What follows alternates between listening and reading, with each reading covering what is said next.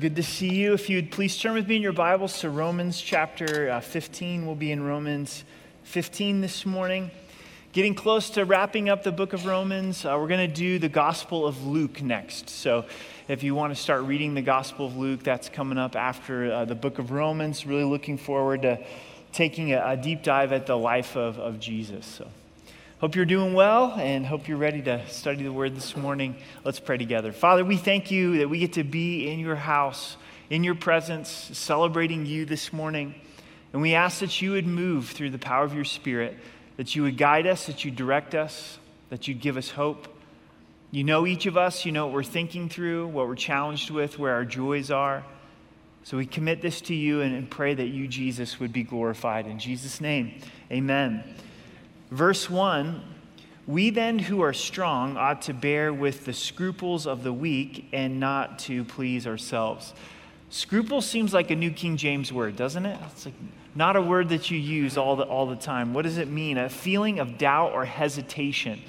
So, someone that has a place of hesitation when it comes to their Christian liberties or Christian freedoms. Their conscience is pricked. If you remember last week from chapter 14, Paul said it's the person that's having a hard time entering into the things that God has provided that is weak, and those who are strong are to bear with those who are weak. The book of Romans, as you know, really builds, it builds upon itself.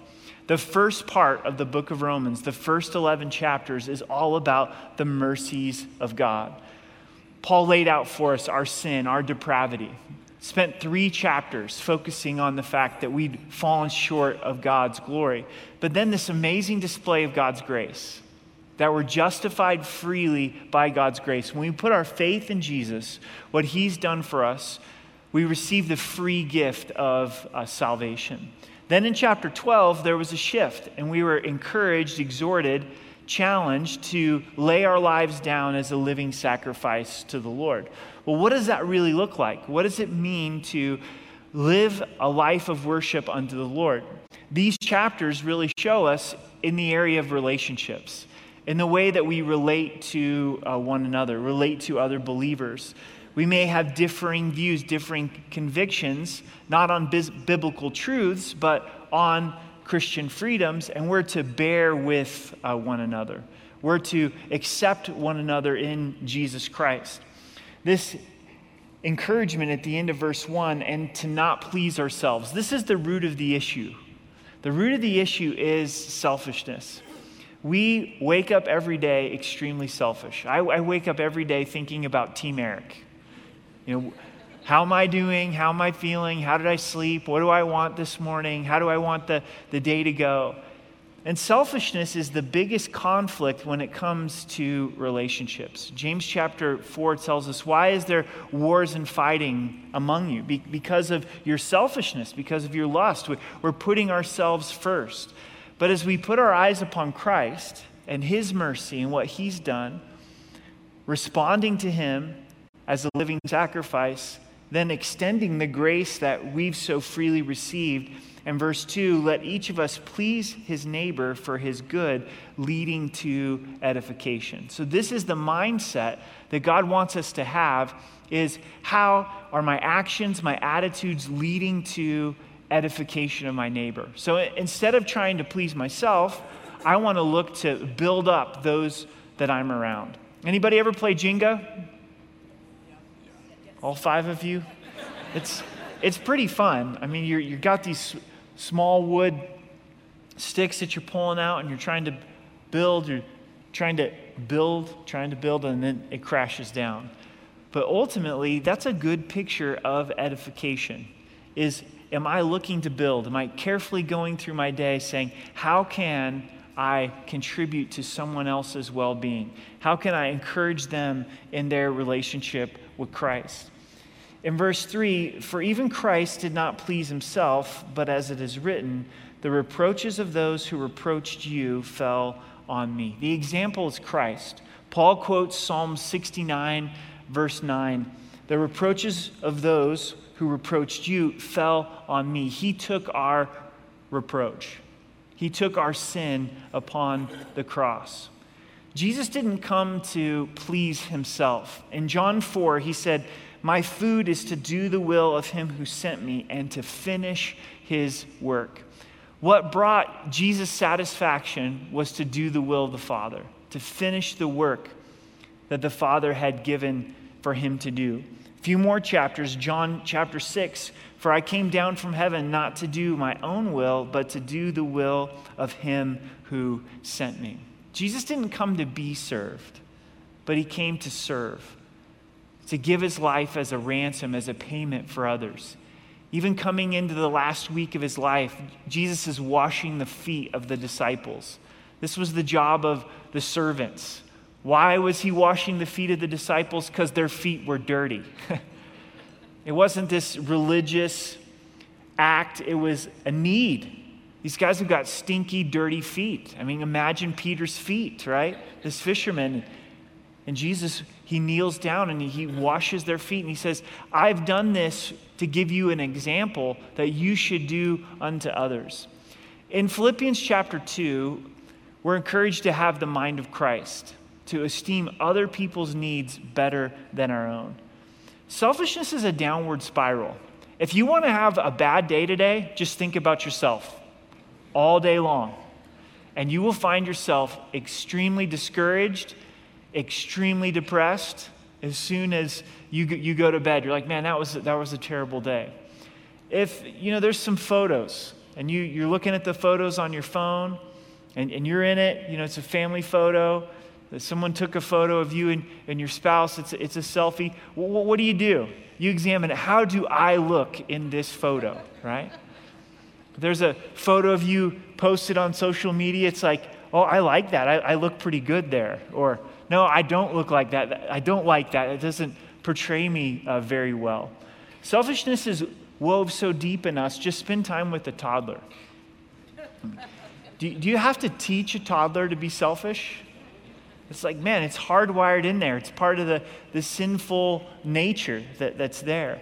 And so, as we encounter Christ, as we encounter the gospel and the power of the Holy Spirit inside of us, there's another way to live, and it's to not be selfish.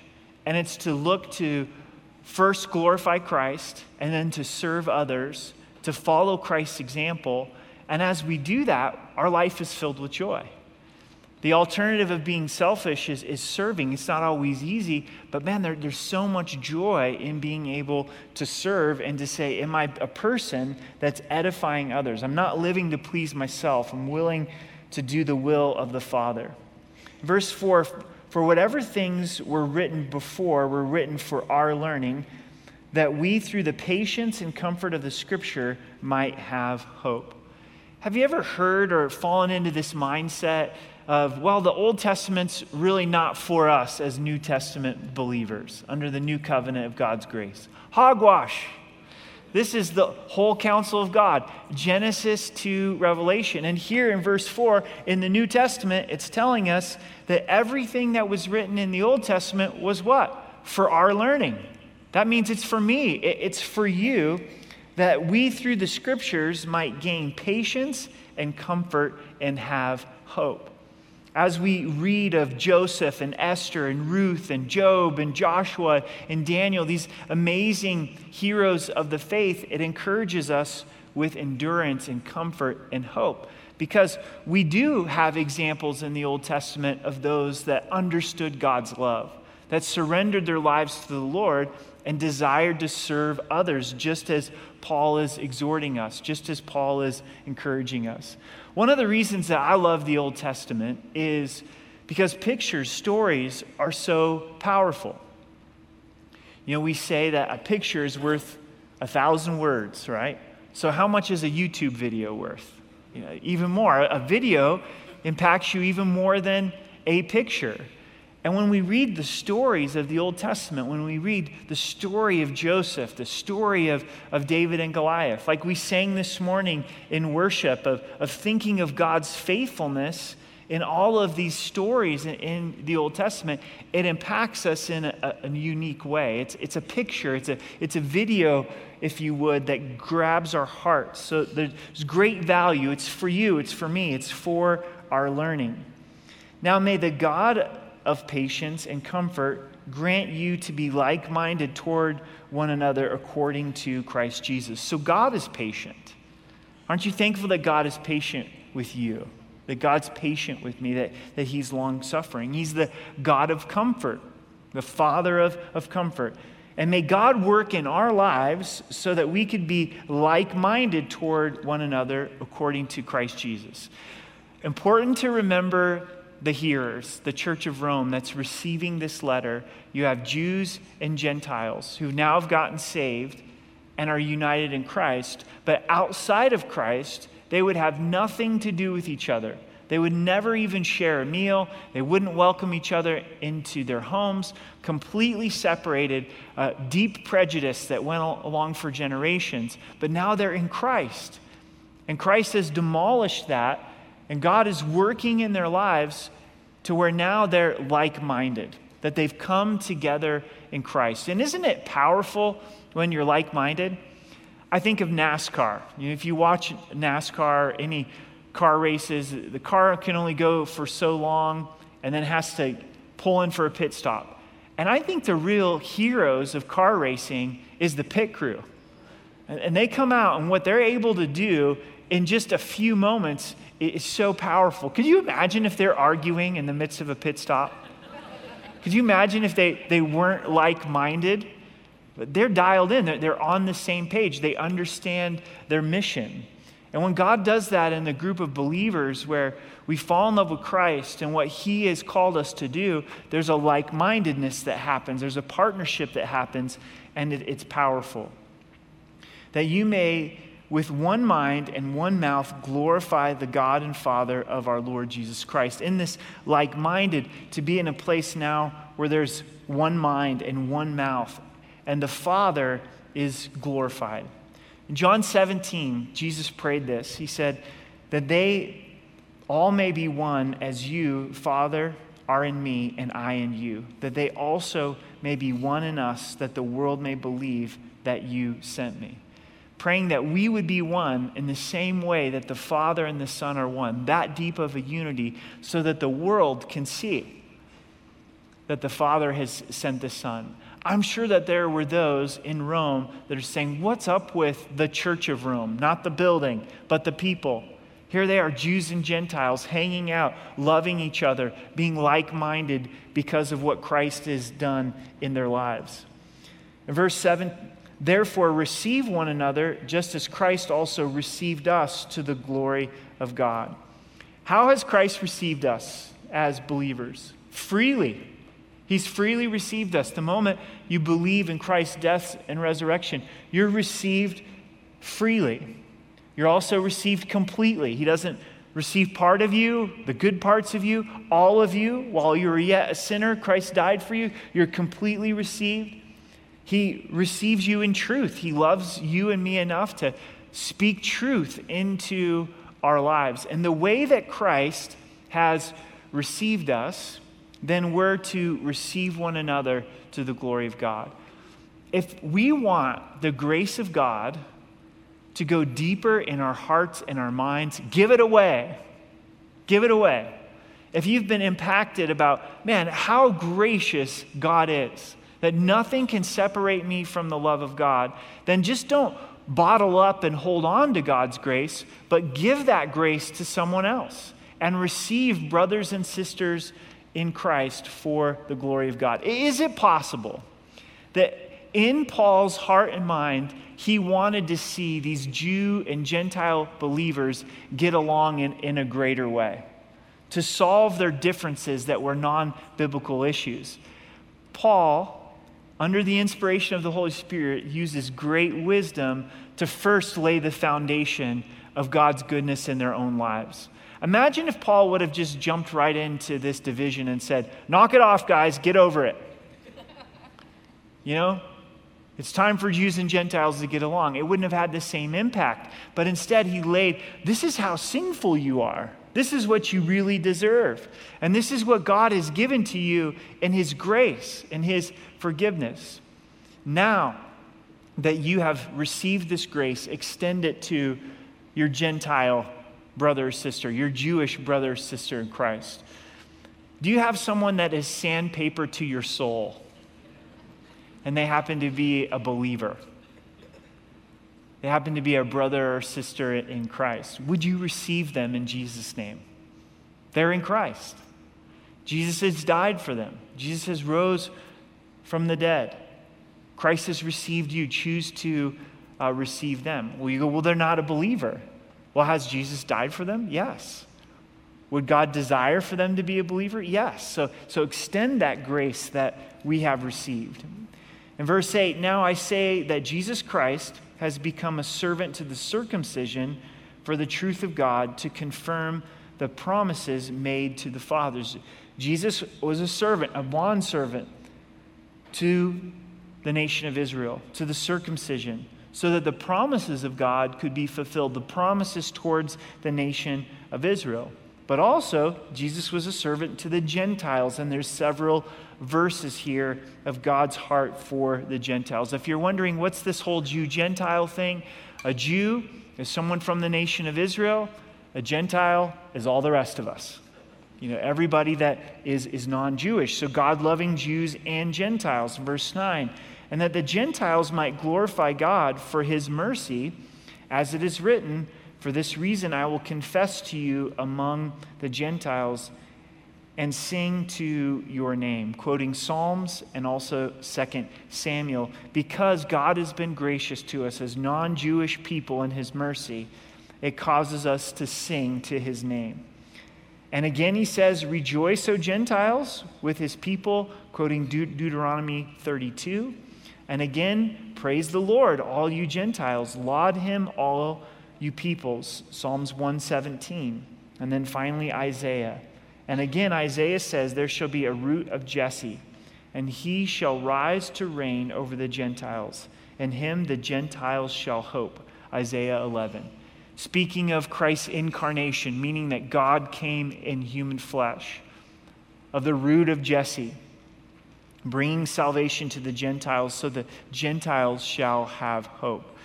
Church, there's a real gem in Romans 15. I hope you underline it, consider maybe memorizing it. As Paul is just reflecting on Christ and Christ's willingness to serve for Jews and Gentiles, it leads him to this place of hope. Now may the God of hope fill you with all joy and peace in believing, that you may abound in hope by the power of the Holy Spirit. God is the God of hope. God is never hopeless. Amen? He's never at a place where he's exhausted, he's confused, he's out of resources. Who he is, is the God of hope one of the greatest validations of the hope that we have in Jesus Christ is the empty tomb. He's conquered sin, he's conquered death, he's going to come back and he's going to rule and reign. He is the God of hope, and he wants to fill you. He wants to, to fill me with joy and peace in believing. Church, you're full of something this morning. It's just a matter of what is it? Like, what are we full of? And God wants us to be full of joy, and He wants us to be full of peace. With joy and, and peace, we cannot provide that ourselves. If you think of a glass, a glass is a container, but the water has to be poured into it. The beverage has to be poured into it. I'm just the vessel. I'm just the vessel. I cannot produce the joy. I cannot produce the peace, but God can. The lid, though, is believing. I can put the lid on my heart in unbelief. But if I choose to trust the Lord, then He's able to provide the joy and the peace. Joy is not happiness based on our circumstances, joy is based upon who God is. Peace is that rest in turmoil. It's not the absence of turmoil, but it's rest in, in turmoil. Jesus is the Prince of Peace. Are we trusting God in the current trials that we're going through? All of us have our own challenges, our own difficulty. They're different, but we're all challenged. And are we believing? And as we're believing, God then provides the joy and He provides the, the peace to where we're abounding in hope, overflowing with hope, multiplying in hope through the power of the Holy Spirit. encountering God, spending time with Him, and His power coming into us to where we have hope. This last Wednesday night, our, we took a whole study and just studied this, this, verse. If you missed it, you can go to the church's website and, and listen to it. But for God to fill us with hope. We're living in a hopeless time apart from Christ, but as believers, we can live in hope. So, what is hope?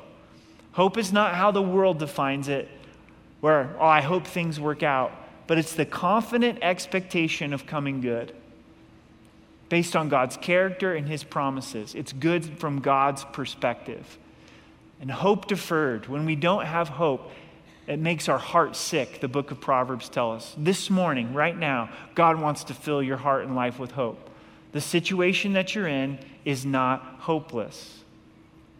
Go, on, I've sinned. I've, I've messed this up. I've, I've fallen short. Well, look to the cross.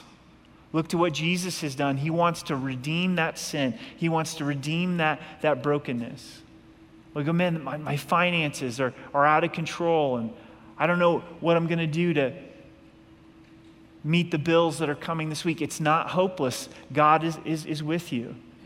Well, have you seen this? Have you seen that? And all this is, is taking place. It's not hopeless. As believers, God wants to fill our hearts and lives with hope through the power of the Holy Spirit. The chapter now turns a corner. Paul begins to share about what's going on in his life and his desire to try to get to the Church of Rome, to visit the Church of Rome. And as he shares these details, we see what's important to him. We see what his priorities are. Now, I myself am confident concerning you, my brethren that you also are full of goodness, filled with all knowledge, able also to admonish one another. Paul says, You're mature to the point where you can encourage, challenge each other. Nevertheless, brethren, I've written more boldly to you on some points, and reminding you because of the grace given to me by God, that I might be a minister of Jesus Christ to the Gentiles, ministering the gospel of God the offering of the Gentiles might be acceptable, sanctified by the Holy Spirit. Paul says, I love you, so I admonished you. in these issues that we've just talked about, that Jews and Gentiles would walk together in unity. In verse 17, therefore, I have a reason to glorify in Christ Jesus the things which pertain to God. He's taking a moment to give God glory, to boast in the things that God has done. In verse 18, for I will not dare to speak of any of those things which Christ has not accomplished through me in word and deed to make the Gentiles obedient in mighty signs and wonders by the power of the Spirit of God, so that from Jerusalem and round about to Illyricum I have fully preached the gospel of Jesus Christ. Paul's passion, his real priority, is to see people come to know Christ as their Savior, to share the gospel, to preach the gospel. Remember Romans 1. As he began this book, he says, I'm not ashamed of the gospel because it's the power of God unto salvation. Well, what is the gospel? It's good news that Jesus died for our sins and rose again. Those who call upon the name of the Lord are saved. And Paul says, I've traveled from Jerusalem all the way up to Illyricum, which is a Roman province just east of Italy. How did he travel? By foot. These dogs right here. Right? Did a lot of walking, sailed on ships, got shipwrecked. He sacrificed personal comfort so that people could know the gospel of Jesus Christ, believing in the power of the gospel. The book of Acts records those missionary journeys for us. And so I've made it my aim to preach the gospel, not where Christ was named, lest I should build on another man's foundation. But as it is written, to whom he was not announced, they shall see, and those who have not heard shall understand. Quoting Isaiah 52. In this really beautiful section of Isaiah prophesying the crucifixion of Christ. As Paul was trying to make decisions, where do I go? He would think about and pray about where are the communities where they've not heard the gospel? where they've not heard this good news that God loved them enough to send his only son. Oh, oh this city hasn't heard the gospel. This city doesn't have a church, so I'm going to go there. I don't want to build on another man's foundation. It'd be easier, right? If the foundation's already built, it's, it's easier to build. That, that's the, the hardest part. But Paul says, no, I want to see those that don't know Christ come to know Christ as their Savior. I want us to try to imagine a community, a group of people that have never heard the name Jesus, that have never heard the answer to their sins. They don't have a Bible in their language. Think about how the Bible has blessed you this week. Have you opened the Word and it has it blessed you this week? You know, this month, how, is, how has God's Word been a lamp unto your feet and a light unto your path? We're so blessed to have access to the Word of God. If you don't own a Bible, we'd love to give you one. We've got some Bibles at the door. Just pick it, pick it up. It's our, our gift uh, to you. Many of us might have three or four Bibles. You got your Bible app. We have access to the Word of God. We even get to read it in several translations, trusted, good tra- translations. But there are people groups that don't know the gospel, that the gospel has not been preached to them, that still don't have the Bible in their language. And there's those that have been called by God to really see the unreached people groups come to know Christ as their Savior. One small way that we've been involved in this as a, as a church has been with the Tarahumara Indians in Chihuahua. The Tarahumara traditionally have lived in the Copper Canyon. The Copper Canyon's bigger than the Grand Canyon. It's beautiful, it's very isolated. And for many generations, didn't have access to uh, the gospel.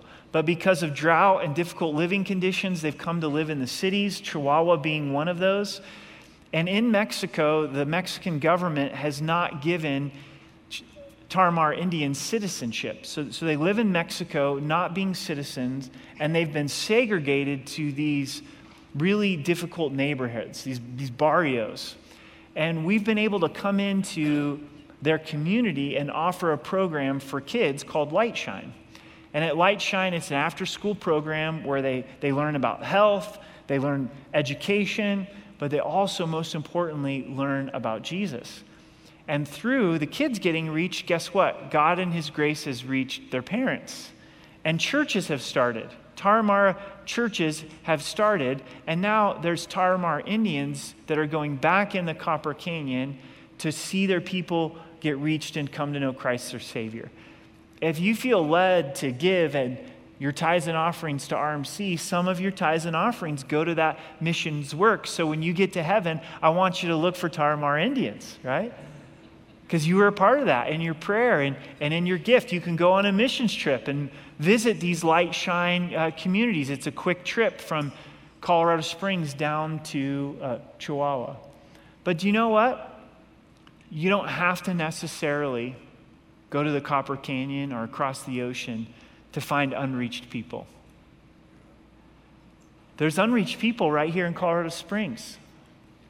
I am convinced that in our city, there's people that have never heard the gospel. We assume they've heard the gospel. The only thing that they've heard about Jesus is a cuss word. That's the only context that they've heard about Christ. They haven't had the opportunity to, to read the Gospel of Mark or, or the Gospel uh, of John. And as we go throughout our day to think about, Lord, how would you maybe use me? To share the gospel. In my actions, my attitudes, my words, think about the impact that happens when someone comes out of darkness into light and knows Christ as their Savior. Uh, this weekend, we celebrated my parents' 50th wedding anniversary, and their testimony has impacted our family. They both grew up in unbelieving families. My dad failed Spanish class and had to retake it in Camas, Washington, not far from the Columbia River, Vancouver, Washington. He met my mom. My mom's a year younger.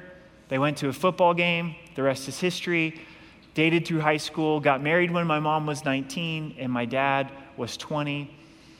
moved down to Arizona uh, for work and doing life in Arizona, and pretty quickly their marriage started to have some pretty severe uh, challenges. They were playing cards with some next door neighbors, and their next door neighbors invited them to a Bible study. Now, their friends were not believers. They were unbelievers, but they had gotten roped into going to a Bible study, and they didn't want to go by themselves, so they invited my parents. And my parents go to this Bible study, and they hear the gospel. At this Bible study, they shared with them Jesus loves you. Jesus died for your sins. He rose again. You're a sinner. Your sin separates you from God. Would you be willing to call out to Jesus to be saved? And they both decided to trust Christ as their Savior. And it meant all the difference in their marriage. It meant all the difference in our future family. A few years later, my, my brother was born. Then I was born. A few years after that, my sister was, was adopted. Now, fast forward 50 years later, and they have 10 grandkids, right? And God has been gracious to our family through the gospel because somebody was willing to have a Bible study and share the gospel. Some unbelieving friends were willing, God used unbelieving friends to invite them to a Bible study. Think about the impact that happens when someone comes to know Christ as their Savior. They're saved for all of eternity. They're not going to hell, they're going to heaven, and their life is impacted here and now. Remember when you came to know Christ as your Savior, that all of your sins were forgiven. That peace of knowing that you're loved by God, that you're accepted by Him. There's, there's nothing that can compare to it. And Satan lies to us that people aren't interested in, in Jesus. We believe this lie that people are not interested in Christ. And we also believe the lie that God can't use us. We look at the Apostle Paul and we think that he was some superhero. If he were here today in person, we'd probably go, Really? That's Paul? Right? This simple tent maker? But he was available and he was willing. You don't have to be an expert on the Bible, you don't have to be able to answer everyone's questions. Yes, when we do all as Christians have sin and struggles, and that's why we need the gospel, but we get to share it. We get to share it. It's not about us, it's about Christ. Amen? It's about what he's done. And there's people that are desperate to hear the love of Jesus Christ. So let's ask that the Holy Spirit would fill us. So let's ask that the Holy Spirit would empower us to be able to, to take the gospel to those that don't know him. In verse 22, for this reason, I also have been much hindered from coming to you. So Paul says, because I've been out at these unreached places, it's prevented me from coming to visit you in Rome. But now, no longer having a place in these parts and having a great desire these many years to come to you, whenever I journey to Spain, I shall come to you, for I hope to see you on my journey and to be helped on my way there by you if first I may enjoy your company for a while. Fellowship's a two way street. You provide refreshment, but you also receive refreshment. If you choose to be in one of these small groups or be in fellowship in any way, you're going to provide refreshment, but you're also going to receive refreshment. But now I'm going to Jerusalem to minister to the saints, for it pleased those from Macedonia to Achaia to make a certain contribution for the poor among the saints who are in Jerusalem. For it pleased them indeed that they are their debtors. For if the Gentiles have been partakers of their spiritual things, their duty is also to minister to them in material things. This is the power of the gospel. You've got Gentile churches that are giving finances to the primarily Jewish church in Jerusalem wouldn't happen outside of Christ, but Jerusalem was in hard times. And so they're sending a financial gift with Paul. He's delivering that to them. Paul says, After I deposit this gift, I'm going to come and visit you. Therefore, when I have performed this and have sealed to them this fruit, I shall go by way of you to Spain. But I know that when I come to you, I shall come in the fullness of the blessing of the gospel of Christ. Now, that's a great way to travel. When I come, I know I'm coming in the fullness of the gospel. This is a great way to spend time with each other in the fullness of the gospel.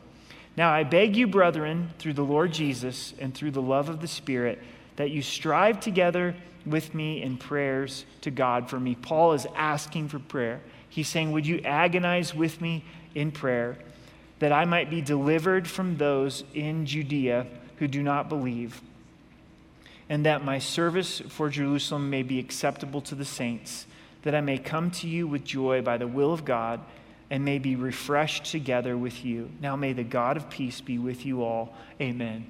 You'd think that Paul's done with the letter. Nope, he's not. Come back for chapter 16. Two applications for us this morning leading to edification. How do we build up believers? Be others centered. Don't be selfish. Look to serve. Jesus came to serve, He came to lay down His life. Lay down your life for others. Allow God to give us that mindset of being others centered. That's how we relate to believers. And then unbelievers. Unbelievers. My parents, their names are Glenn and Barb Cartier. Is there a Glenn and Barb Cartier in your life? You know, is there a young couple that's been married for a few years that don't know Christ as their Savior that's waiting for you to invite them to a Bible study? It's waiting for you to, to share the gospel with them. Is there a 60 year old man or woman that is at a place where God is just waiting for you to come into their life, to love them, to, to share the gospel with them? So, with believers, we want to serve. With unbelievers, we want to serve and love them with the gospel.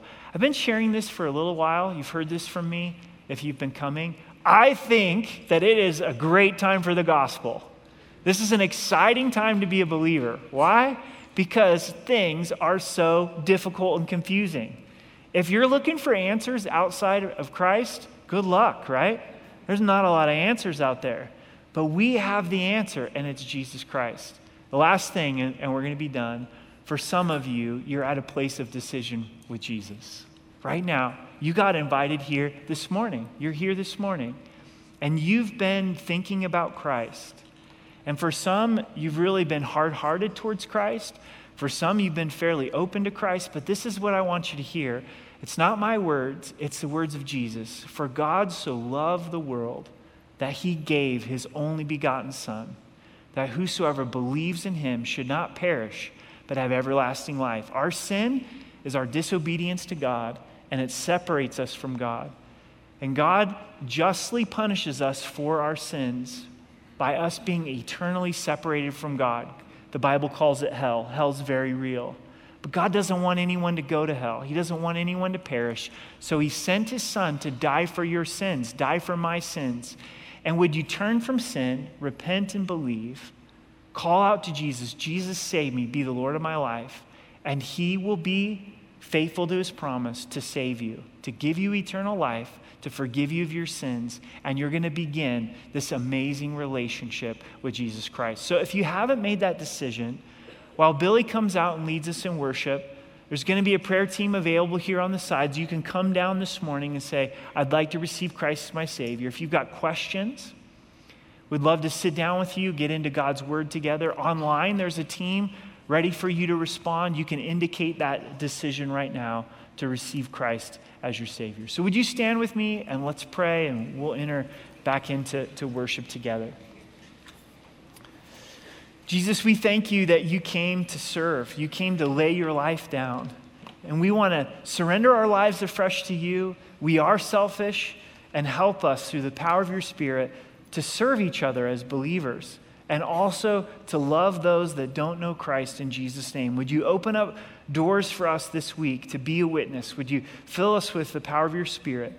I pray for those that are wrestling with a decision to receive Christ. We, we pray that you would communicate your love to them. In Jesus' name, amen.